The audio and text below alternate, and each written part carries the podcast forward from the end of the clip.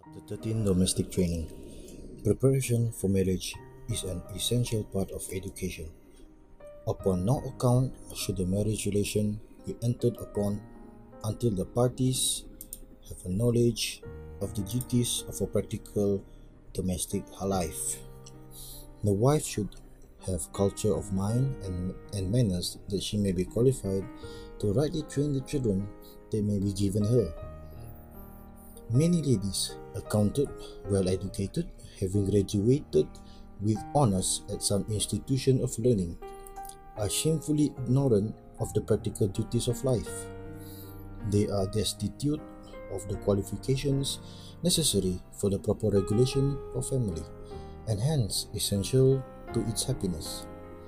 They may talk of woman's elevated sphere and of her rights, yet they themselves fall far below the true sphere of woman. It is the right of every daughter of Eve to have a thorough knowledge of household duties, to receive training in every department of domestic labor. Every young lady should be so educated that if called to fill the position of wife and mother, she may preside as a queen in her own domain she should be fully competent to guide and instruct her children and to direct her servants, or, if need be, to minister with her own hands to the wants of a household. It is her right to understand the mechanism of the human body and the principles of hygiene, the matters of diet and dress, labor and recreation, and countless others that intimately concern the well being of a household. It is her right to obtain such a knowledge of the best method of treating disease that she can care for her children in sickness, instead of leaving her precious treasures in the hands of stranger nurses and physicians.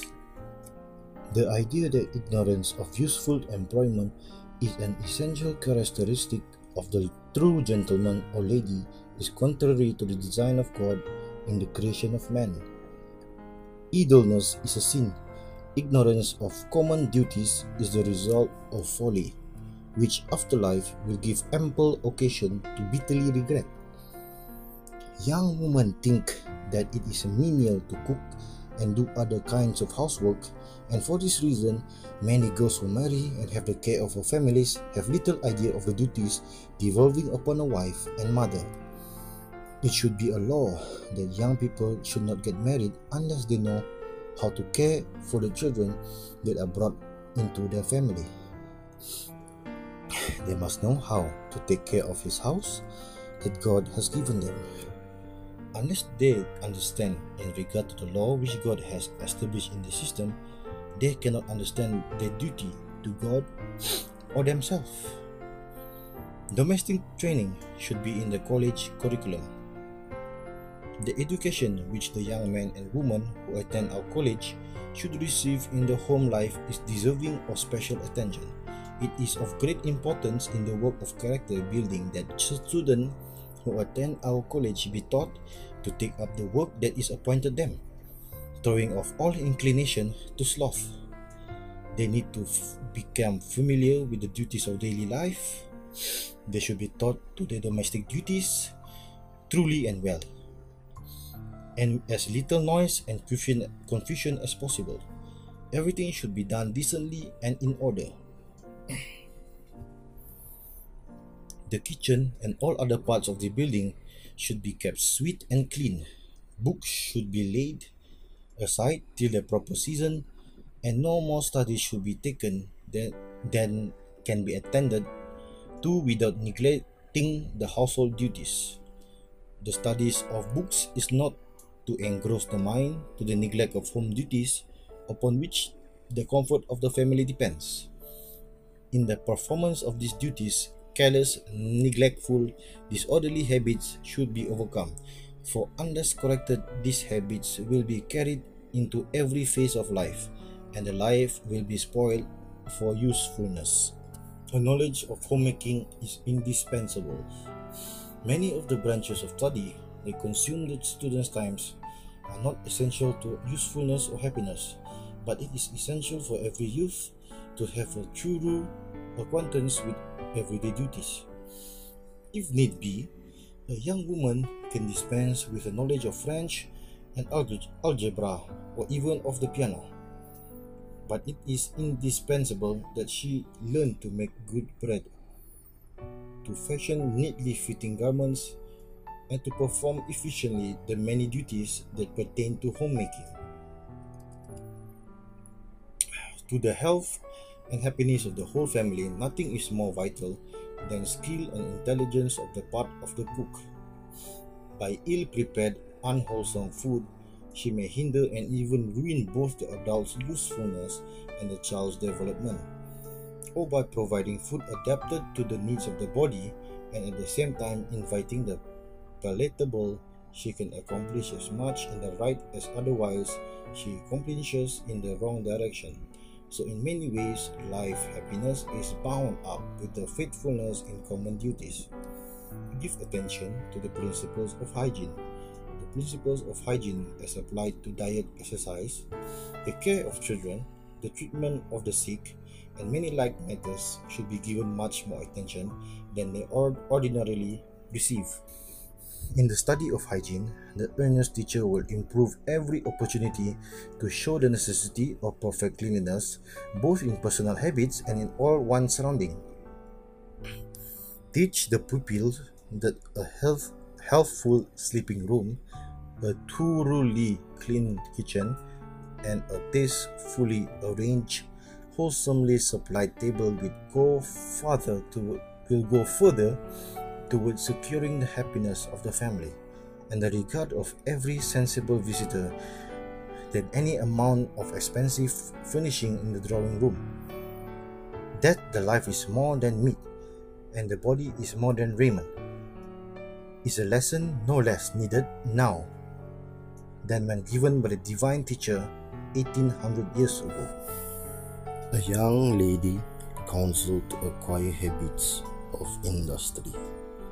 You have peculiarities of character which need to be sternly disciplined and resolutely controlled before you can, with any safety, enter the marriage relation.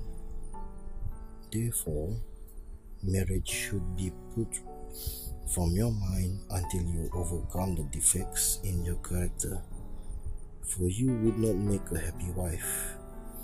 You have neglected to educate yourself for systemic household labor. You have not seen the necessity of acquiring habits of industry. The habit of enjoying useful labor once formed will never be lost. You are then prepared to be placed in any circumstances in life, and you will be fit for the position. You will learn to love activity if you enjoy, enjoy useful labor, you, your mind will be occupied with your employment and you will not find time to indulge in dreamy fancies. Knowledge of useful labor will impart to your restless and dis- dissatisfied mind energy, efficiency, and a becoming modest dignity which will command respect.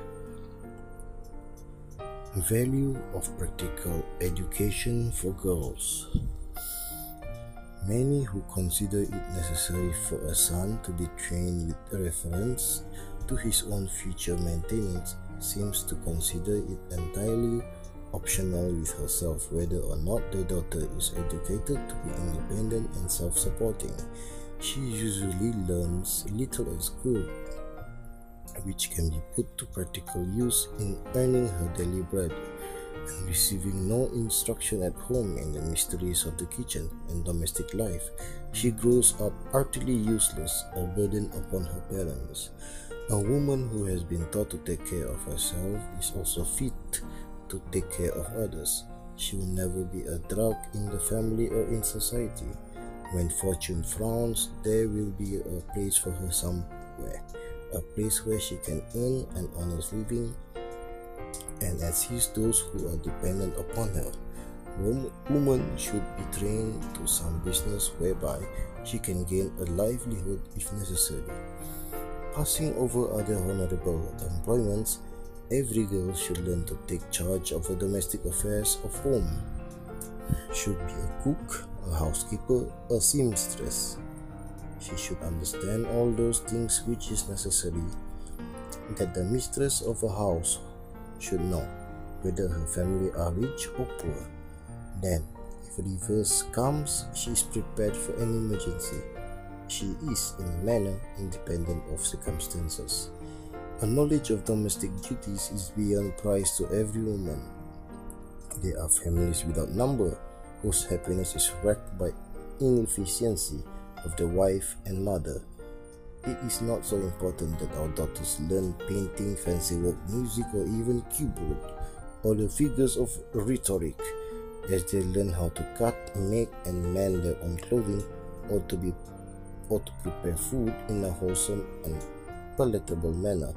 When a little girl is 9 or 10 years old, she should be required to take her regular share in household duties as she is able and should be held responsible for the manner in which she does her work. That was a wise father.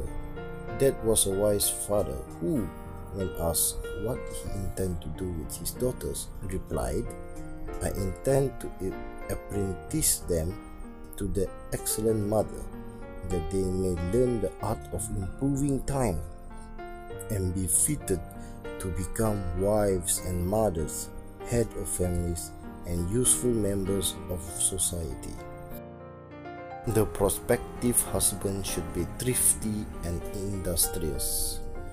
In early times, customs required the bridegroom before the ratification of a marriage engagement to pay a sum of money or its equivalent in other property, according to his circumstances, to the father of his wife. This was regarded as a safeguard to the marriage relation. Fathers did not think it safe to trust the happiness of the daughters to men who had not made provisions for the to support of the family.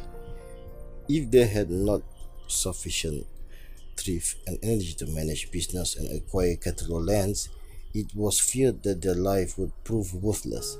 But provision was made to test those who had nothing to pay for a wife. They were permitted to labor for the father whose daughter they love, the length of time being regulated by the value of the dowry required.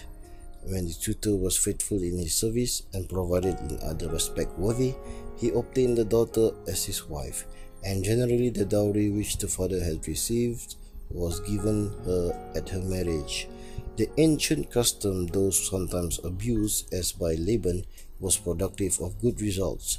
When the tutor was required to render service to secure his bride, a hasty marriage was prevented, and there was opportunity to test the depth of his affections, as well as his ability to provide for a family. In our time, many evils result from pursuing an opposite cause. No man is excusable for being without financial ability. Of many a man, it may be said, he is kind, amiable, generous, a good man, a Christian, but he is not qualified to manage his own business. As far as the outlay of means is concerned, he is a mere child. He has not been brought up by his parents to understand and to practice the principles of self support.